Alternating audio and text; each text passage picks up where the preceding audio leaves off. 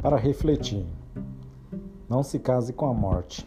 Cuidado quando você se pega com pensamentos do tipo: mas ele é trabalhador, às vezes ele está bem, me trata com carinho, mas ele me ama, ele vai melhorar, podia ser pior, não vivo sem ele, eu quero ajudá-lo em nome do nosso amor.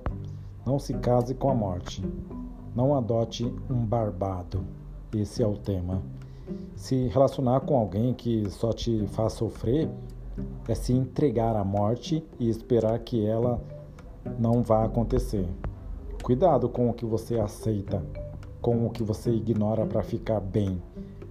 Para de tolerar o intolerável. Quando ele te mandar ir, vá, mas vá sem olhar para trás. Vai para bem longe.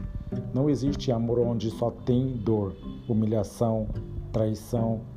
Pare de ficar esperando mudança conforme a fase da lua. Pare de pisar em ovos. Se levante. Você é uma mulher forte. Muda de número.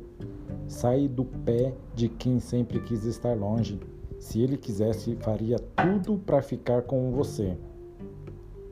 Agiria diferente. O tempo está passando e sua vida está parada, porque você dá chances para quem não merecia nada.